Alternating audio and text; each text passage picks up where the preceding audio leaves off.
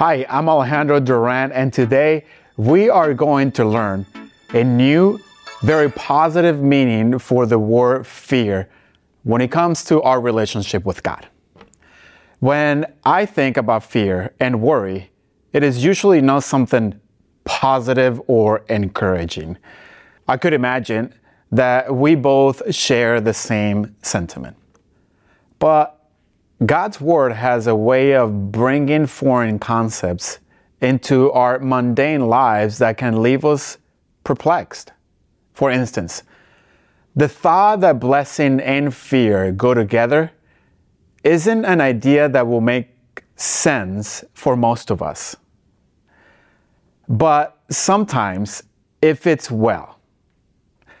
Let me share with you what Psalm 128 1 says. Blessed is everyone who fears the Lord, who walks in his ways. It looks like a clear argument to fear God so that we can understand his ways. If we fear and obey him, we will be blessed. Seems like a positive argument. But what does that even mean? What's the importance of such prescription to win today in our spiritual walk with God. Fear is a word that describes being terrified of something. Like in Genesis 3:10, when Adam and Eve fear God post sin. However, the Old Testament often describes the fear of God as something that indicates reverence or awe in God having loyalty to God. Fear expresses our faithfulness to Him, and reverence for God is the foundation of any subsequent blessing. Often, the fear of God evokes a response to God's holiness and is also related to God's greatness and His mighty deeds. Most of us are acquainted with Israel's exodus and God's deliverance of Israel while crossing the Red Sea. There, we are reminded that Israel saw the great power that the Lord used against the Egyptians.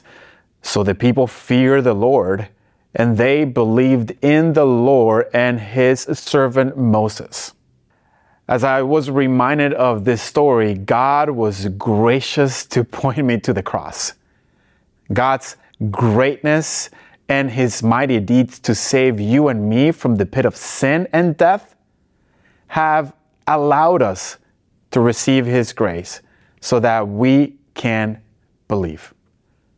Repent and believe in Jesus as our greatest hero who delivered us from our sin, and now we can express our allegiance and faithfulness through the fear of the Lord.